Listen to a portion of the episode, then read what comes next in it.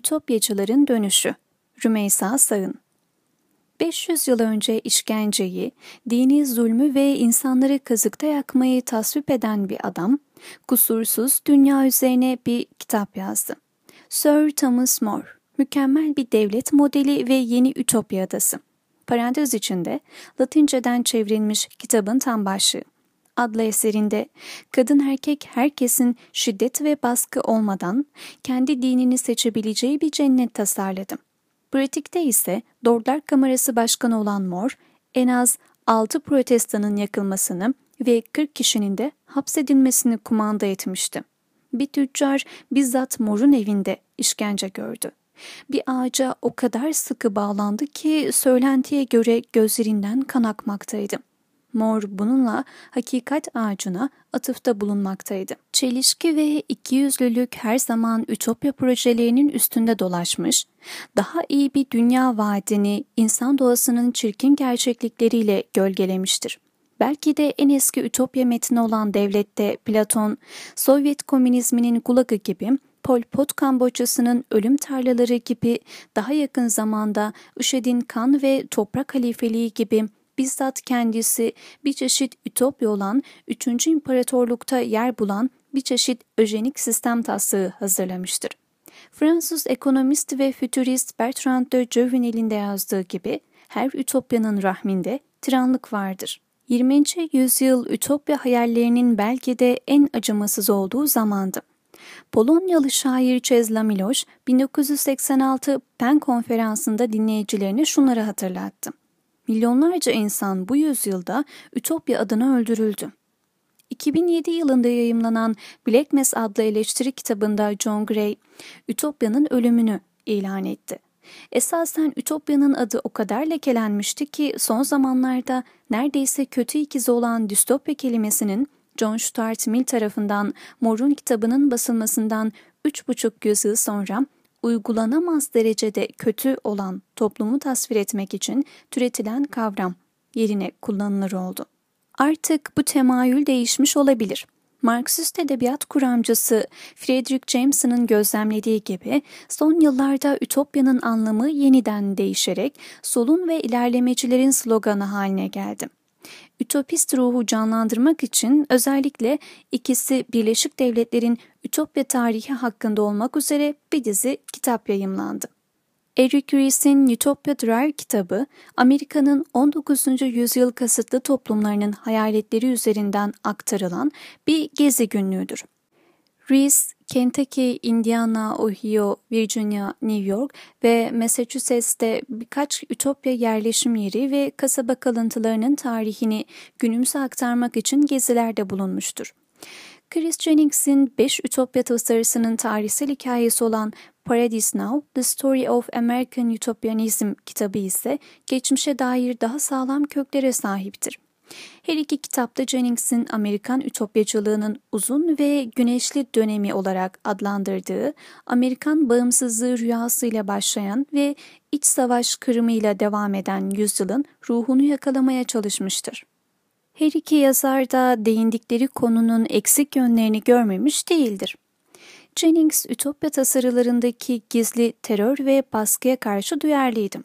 Rees de bir yandan kapitalist ekonomiyi ayıplayan ama ancak dinamik ticari girişimlerle sürdürülebilirliği olan toplumlardaki çelişkiyi elbette görmekteydim. Bu toplumları kuranlar peygamberlerden, hayalperestlerden, narsistlerden oluşan bu renkli kadro kendi sahip olduklarını başkalarından esirgeyerek muhafaza etmeye çalışırken bir yandan özel mülkiyet ve varlık sahibi olmaya karşı vaazlar vermekteydi. Rees ise umarsızca şunları not etmişti. Amerika'daki ütopyacı akıma baş döndürücü hayalperestlikleriyle öncülük edenler hakkında söyleyebileceğimiz tek şey kendi vicdanlarını sorgulayan bir hayat sürmedikleridir. Tüm bu handikaplara rağmen her iki kitabında genel tonu oldukça coşkulu ve hatta övgü doludur. 20. yüzyılda Ütopya'yı lekeleyen aşağılamalara karşı çıkan bu kitaplar entelektüel ve politik iyileştirme çalışmalarıdır. Jennings, çağımızın bir muhayyile eksikliği olduğundan yakınmakta ve ütopik uca dayanmayan en isabetli sosyal eleştirilerin bile yetersiz kalacağını savunmaktadır. Reis de benzer şekilde eğer ciddi bir ütopya düşüncesi edinmezsek her şeyin daha kötüye gideceğine inanarak seyahatlerini sonlandırır. Reis için özellikle iyileşme süreci son zamanlardaki ekonomik, ekolojik ve politik alanlardaki ümitsizliğe bir alternatif sunmak için geçmişten alınan dersleri yeniden ortaya çıkarma girişimi olan politik bir projedir. Rees, Virginia'da Twin Oaks'un kasıtlı topluluğu içinde bir hamakta otururken Moore'un Ütopyasını okuyup Bernie Sanders'ı düşünmekte. Long Island'da Modern Times, Joshua Warren ve Stephen Pearl Andrews tarafından 1851 yılında New York'ta kurulan bir ütopya topluluğu topluluğunun kalıntılarına doğru aracını sürerken büyük yağ, büyük kömür, tarım ve ilaç fabrikalarını parantez içinde Big Oil, Big Coal, Big Agra, Big Pharma ve kaynakları kirleten kurumsallaşmış vandalları kınamaktadır. Rees ve Jennings'in kitapları görünüşte 19. yüzyıl kasıtlı toplulukları hakkında olsa da her ikisi de kriz sonrası parantez içinde örneğin 2008 sonrası daha çağdaş bir ekonomik ve politik söyleme başvurmuştur. Yeniden canlanan Marksizm bu düşüncenin büyük oranda temelini oluşturmaktadır. Aslına bakarsak Marx ve Engels 19. yüzyıl Burjuva Ütopya sosyalizmini kendi bilimsel sosyalizmleri ile karşılaştırınca pek de önemsememişlerdir. Ama bu toplumların savundukları prensiplerin çoğu kolektivizm, eşitlik, kapitalizmin ve bireyselleşmenin reddi, komünizmin biraz daha yumuşak bir versiyonunu Benjamin Kunkel'in Marksımsı düşünce olarak tarif ettiği yansıtmaktadır. Friedrich Jameson'ın birkaç şerhiyle beraber yeniden kitap olarak basılan Bir Amerikan Ütopyası manifestosunda ifade ettiği gibi günümüz ütopyacıları artık Marksizmi komünist hareketin yüzyıllardır oluşturduğu kültürel, sosyal ve politik geleneklerinden etkilenmeden kapitalizmin olumsuz eleştirisi olarak kabul etmektedirler politik söylemin son yıllarda ne kadar dönüştüğünün bir işareti, Rees ve Jennings'in seküler komünizm yahut bu projelerin komünist eğilimleri hakkındaki yazılarını yeryüzünün çok geniş bir alanına zulmetmiş bir ideoloji olarak acıyla değil de bir kutlama şeklinde yazmış olmalarıdır. Yakın zamana kadar ütopyacılık ahmaklığın yahut fanatizmin hatta belki siyasi baskı ile sağlanan bir tür dayanışmanın işaretiydi. Bugün ise anti-ütopyacılık, siyasal sinizm ve küresel istibdat güçlerinin bir tür suç ortaklığı olarak düşünülüp lekelenmektedir. Ütopyalar dalgalar halinde gelir. Rees ve Jennings'in yazdığı çağ, Amerikan idealizminin ilk altın çağını yansıtmaktadır. Henüz yeni doğmakta olan Cumhuriyet'in tutkulu gençleri için ütopya planları bir devrin başlangıcıydı. Yeleğinin cebinde yeni bir toplum tasarısı olmayan okumuş hiçbir insan yok diye yazmıştı Ralph Waldo Emerson. 1930'lu yıllar istihdam yaratmak için devlet eliyle kooperatifler kurulmasına öncülük eden New Deal, yeni görüş politikası. 1929 senesinde başlayan ekonomik kriz döneminde ABD Başkanı Franklin D. Roosevelt tarafından uygulanan ekonomik, siyasal ve sosyal önlemler ütopyasına şahitlik etmiştim. Bir sonraki büyük dalga 1960'lı yıllarda oldu. Bu dönemlerin her biri şimdi olduğu gibi bir çeşit kargaşa ile kültürel ve finansal çalkantılara damgasını vurmuştur. Jennings, edebiyatın ütopyacı duyguların hassas bir göstergesi olduğunu yazmıştır. Tüm bu kitaplar son zamanlarda yazılan diğer ütopya kitapları ile birlikte büyük ve yeni bir sosyal reform hareketine öncülük edebilir mi? New York'un merkezindeki onayda bu tür toplulukların en göze çarpan ve umut vaat edenlerindendim. Bu topluluk John Humphrey Novus adında Vermont kökenli bir vaiz tarafından yandaşları ile birlikte topladığı parasal kaynaklarla yerel bir Hint kabilesinin adını taşıyan onayda koruma alanından 160 dönümlük araziyi satın alarak 1848 yılında kuruldu. Ardından Noyce'ın İncil komünizmi hayalini gerçekleştirmeye başladılar. İsa'nın parantez içinde İncil'de geçen tıpkı geceleyin bir hırsız gibi ikinci gelişini yaptığına ve insanların bu nedenle muazzam bir dünya yaratma sorumluluğu ile günahsız yaşadıklarına inanıyorlardı. Bu öğretinin iddia ettiği mükemmelliyetçiliğin izini sürmek alışılmışın dışında çok sayıda uygulamaya da yol açtı. Bunlardan dikkat çeken birim, çok sevgililik ve nikahsız birlikteliğin yeni adı olan çapraşık evlilik ve cinsel komünizm idim. Parantez içinde ütopyalar var olan insan davranışlarını yeniden adlandırmada oldukça iyidir. Aslında Onayda'nın bu tuhaf cinsel normlarının altında yatan şey, özellikle kadınlar için kolektif sahiplik ve eşitliğe duyulan son derece ilerici inançlarıydı. Onayda hayvan tuzakları ve gümüş eşya üretimi etrafında şekillenen güçlü bir komünel ekonomi ile sürdürülmekteydi. Noyce ve yoldaşları bu ekonomik sistemde her çeşit özel mülkiyete karşı oldukları için insanların da özellikle evlilik, parantez içindeki patriarkal kontrol aracı olarak görmekteydiler ve kölelik şeklinde sahipliğine karşıydılar. Kölelik ve evlilik bir diyalog başlıklı 1850 yılına ait bir onayda broşüründeki karakterlerden biri kölelik ve evliliğin keyfi bir kurum ve insanın doğal özgürlüğüne aykırı olduğu iddia etmektedir. Onayda'daki kadınlar sevgililerini ve mesleklerini parantez içinde marangozluk gibi seçmekte özgürdüler. Noyce aslında feminist değildi ancak kadınlar için en özgürleştirici alanı sunmaya çalışmaktaydı. Rees ve Jennings'in yazılarına konu olan neredeyse tüm yerlerin ortak özelliği öncülük etme amacı gütmesiydi. Bu kitaplar bir çeşit tarihsel yeniden inşanın örnekleriydi ve Amerika'nın kuruluş yıllarında pek çok kişiye ilham veren ekolojik duyarlılığın, kapsayıcılığın ve eşitlikçiliğin güçlü biçimde hayata geçirilmesine dair misaller sunmaktaydım.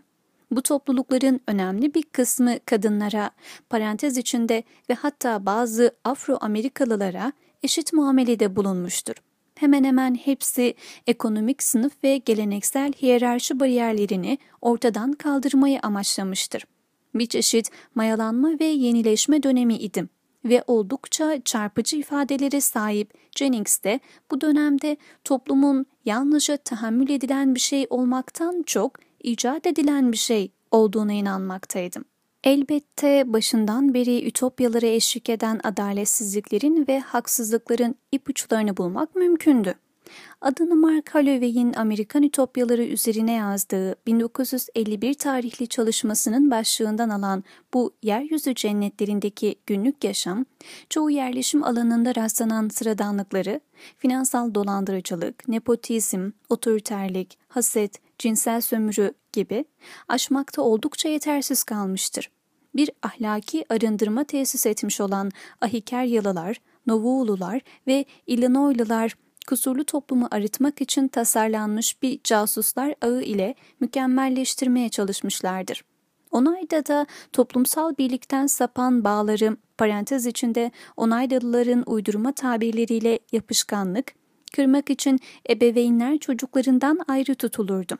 Anne babalarının dünya görüşleri içerisinde sıkışıp kalmış çocuklar daima bu tarz toplumların en büyük kurbanı olmuşlardır. Yine de en büyük sorun olarak en azından bu 19.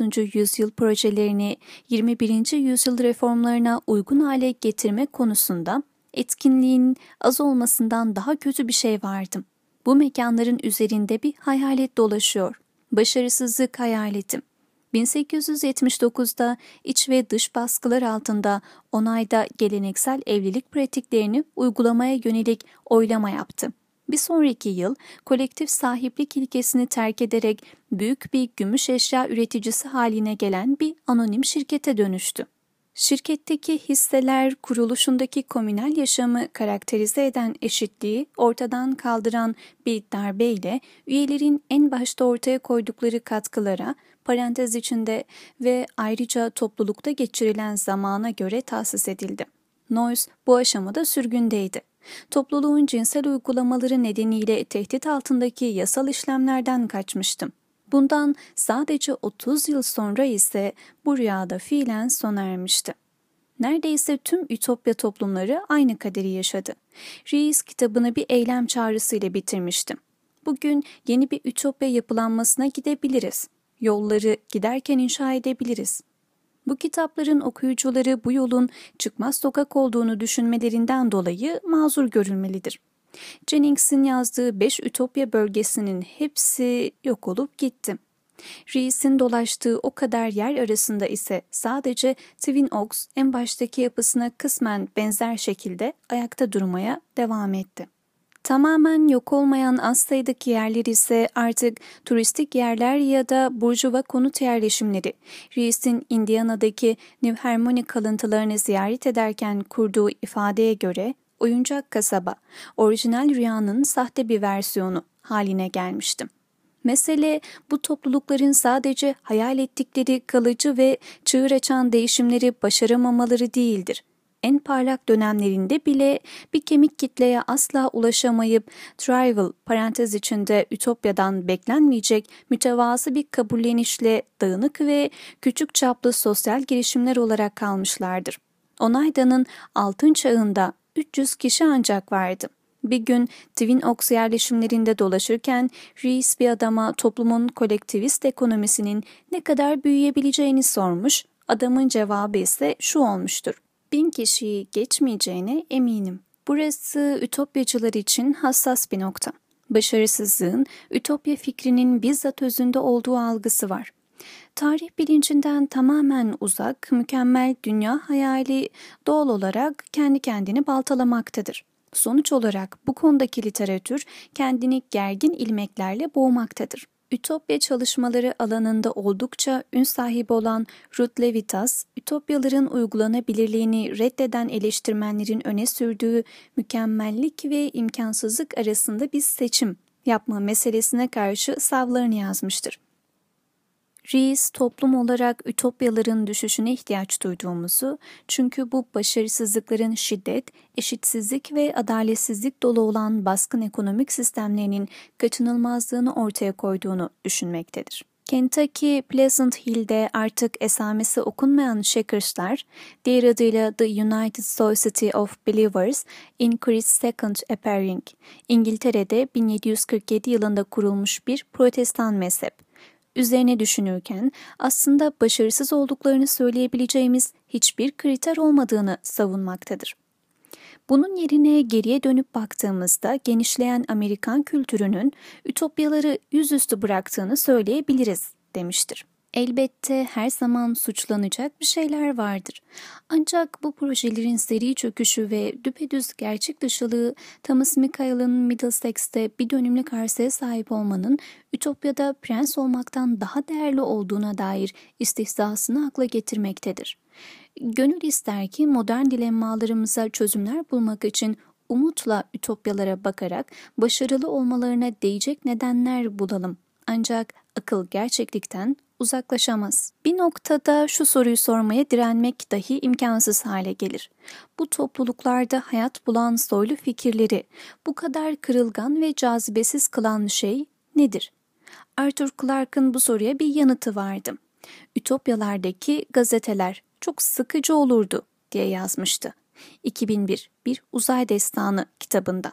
Pek çok Doğu Avrupalı yurttaş gibi iki distopyanın tahribatını yaşayan Polonyalı şair Wisława Szymborska ise daha derin olasılıklara işaret etmektedir.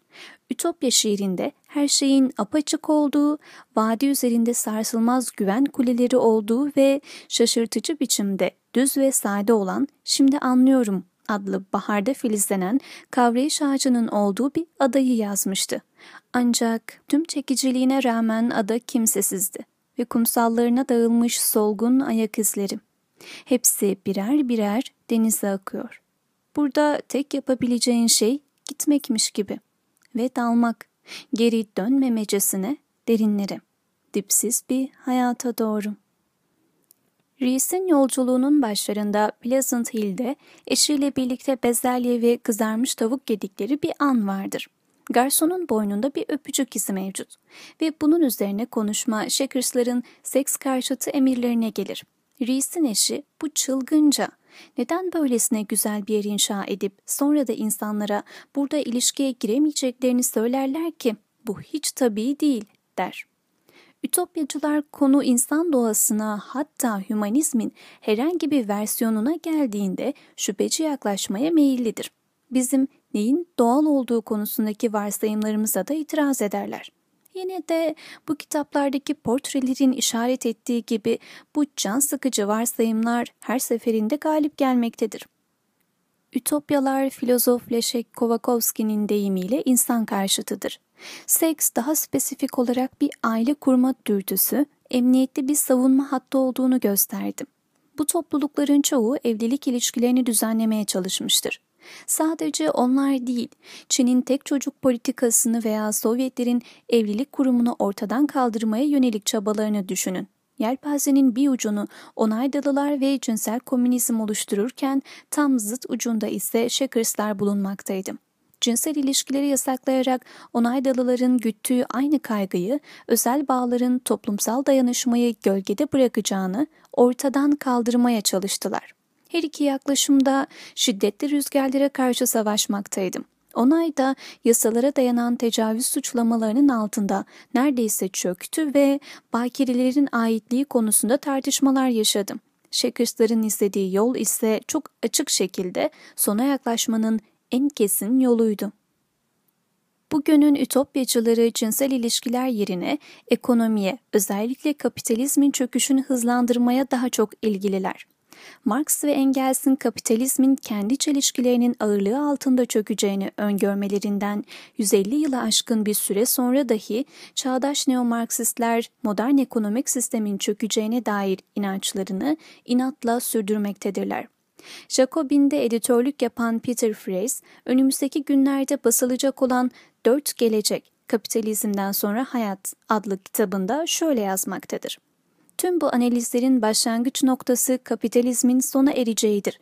Bu iki hevesi, seks ve ekonomi düzenini yeniden yaratma arzusunu ütopya projelerinin iki sac ayağı olarak düşünebiliriz. Aslında Amerika'nın 19. yüzyıl kasıtlı toplulukları örneği göstermektedir ki büyük buhran zamanında John Maynard Keynes'in kapitalizmin direnci dediği olguda temel bir mesele vardır.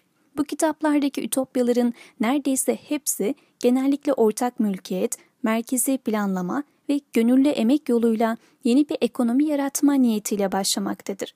Ancak ne var ki bencillik, açgözlülük, rekabetçilik ve insan kalbinin tüm diğer hastalıkları suya batmayan mantar meşesi gibi defaatle yüzeye çıkmaktadır. Skinner'ın Walden 2 parantez içinde 1948 kitabından esinlenen Twin Oaks, insanın pozitif, sağlıklı bir çevre tarafından biçimlendirilebileceği ve toplumun bireyden üstün tutulabileceğini savunan davranışçı bir perspektif üzerine kurulmuştur.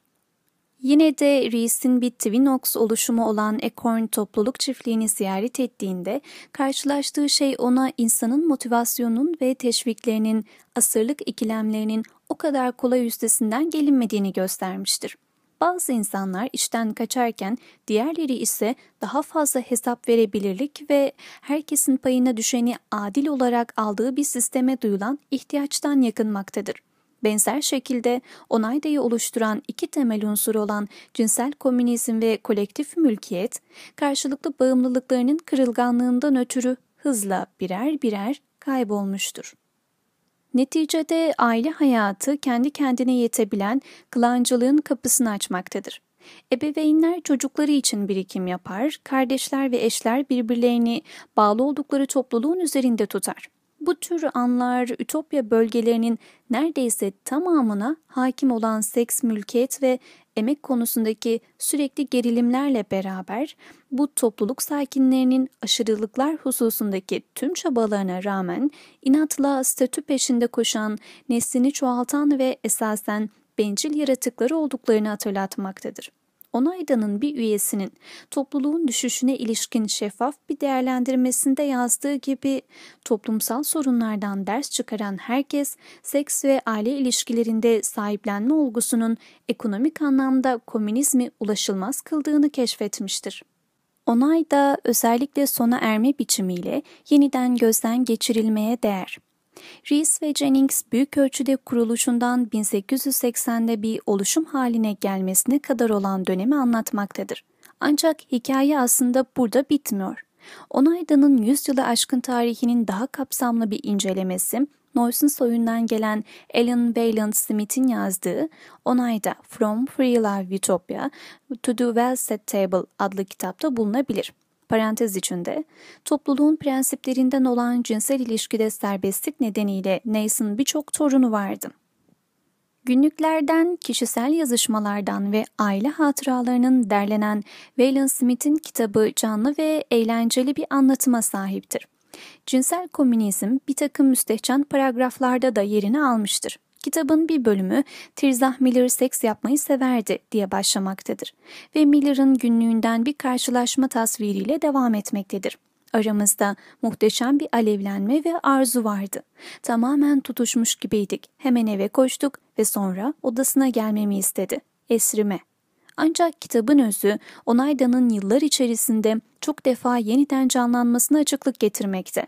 Özellikle radikal uçtaki bir grup olmaktan orta sınıfın entelektüellik fantezilerine ve sınıf ayrımına hizmet eden büyük bir şirkete dönüşümünü anlatmaktadır.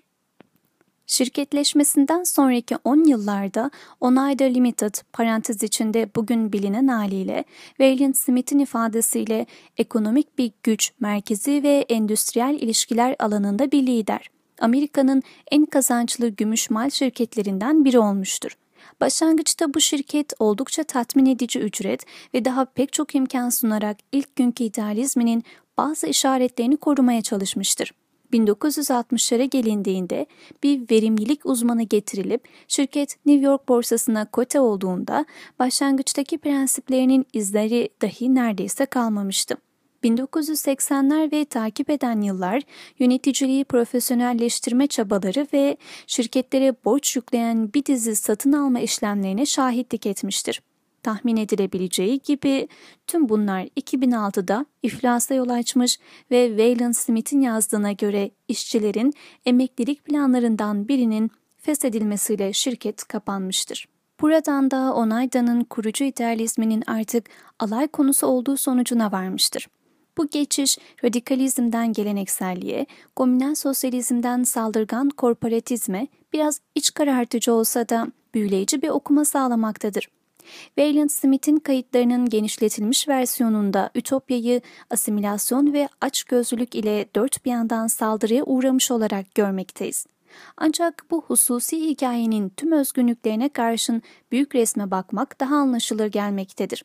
Valiant Smith, orijinal rüyanın ardındaki enerji ve hayal gücünün yetiminden, orta sınıfın zavallılığından ve konformizminden yakınmaktadır.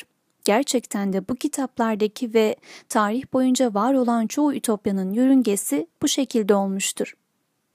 Burada onaydalıların boşa kürek çektiği nokta bugün tek eşliliğe, hanedan ailelerine ve merkantil kapitalizme doğru sürüklenen onaydanın başından itibaren insan doğasını değiştirmeye çalışmasıydı. Arzularımızın dairesi insani temayüllerimizin karesiyle kolay kolay bağdaşmaz tekrar tekrar hem iyimser hem inatçı, hem övgüye şayan hem de biraz ahmakça bir şekilde ütopyaların bugün aynı kaçınılmaz hedefe doğru uzun ve dolambaçlı bir yol izlediği görülmektedir. Ütopyalara haksızlık mı ediyorum? 10 yıllarını bahsettiğim kitaplardakine çok benzer bir kasıtlı toplulukta yaşayarak ve çalışarak geçiren bir tanıdığım bir defasında bana Ütopya'nın tamamen bir perspektif meselesi olduğunu söylemişti. Açıkça ifade edilmiş nihai hedef her zaman ulaşılamaz kalır. Ama yine de bu hedefe ulaşmaya çalışırken birçok fayda elde edilebilir. Küçük zaferler nihai başarısızlığa giden yolu belirler. Ütopya her zaman yüksek beklenti baskısına karşı duyarlıdır. Ancak zafere mi, hezimete mi odaklanılacağı kişiden kişiye göre değişir, demişti arkadaşım. Bu Rees ve Jennings'in ve yeni sol yoldaşlarının bakış açısına da yakın görünmektedir. Jennings, ideal bir polisin tek beklentisi bir yurttaşlık hareketidir diye yazmıştım. Rees de ona Ütopya'nın daima kaybolan bir ufuk olduğunu söyleyen bir adamı alıntılayarak tasdik etmektedir. Bu görüşe göre Jacobin'de son zamanlarda yayınlanan bir makalede ifade edildiği gibi Ütopya bir istikametten ziyade bir tasarıdır adaletsiz ve müpem bir çağda yaşıyoruz diyecek gibi görünüyor zamane ütopya heveslileri. Elbette 19. yüzyıl topluluklarının bize alternatifler hayal etme cesaretini göstermek, tarihin kaçınılmaz seyri gibi görünen şeyi kesintiye uğratmak konusunda öğrettiği çok şey var. Ütopyalarda her zaman olduğu gibi duygusallık telafi edilemez. Düşlemek işin kolay kısmı. Asıl endişe verici olan tahayyülden sonra gelen şey yani Ernst Bloch'un soyut ütopya olarak adlandırdığı şeyden somut ütopyaya geçme hareketidir. Günümüz ütopyacıları tarihin öğretilerine karşı kör değillerdir. Birçoğu insan doğasının getirdiği sınırlılıkları görmekte ve ütopyanın her zaman kötülükle beyhudelik arasında gidip geldiğini kabul etmektedir. Yine de en azından örtük olarak Ütopya'nın bedelini köklü değişikliklerde aksamalar, bütünsel revizyonun kaçınılmaz kargaşasını ödemeye değer buluyor gibi görünmekteler. Mao'nun dediği gibi, devrim bir akşam yemeği partisi değildir. Peki ya başka bir yolu olsaydım? Ya şiddet ve hayal kırıklığı olmadan ve daima ütopyalara eşlik eden o oyun sahnesi olmaksızın kalıcı bir değişim gerçekleşebilseydim.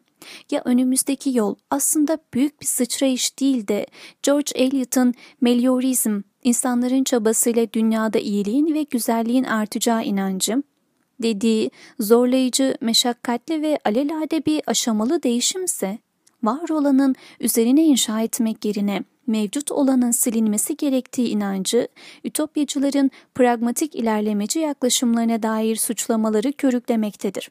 Bu durum reformizmin gücünü küçümsemelerine sebep olmakta, değişim ve reformun tereddütlü ve çoğunlukla akıl almaz bir şekilde olsa da gerçekleşmekte olduğu hakikatini gizlemelerine yol açmaktadır.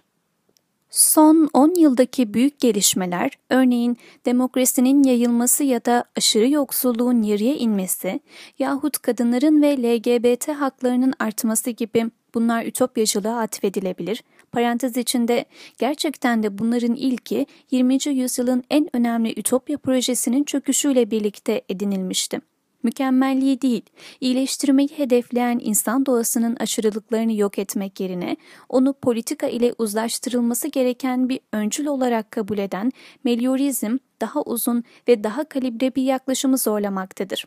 Beklemeyi sevmeyenler için uygun bir yol değil ama tarihsel gerçekliğinde bu yönde bir hükmü olduğunu unutmamak gerekir. Ütopyacıların anlatacak çok daha iyi hikayeleri var. Melioristler bizlere daha iyi bir dünya bırakacak.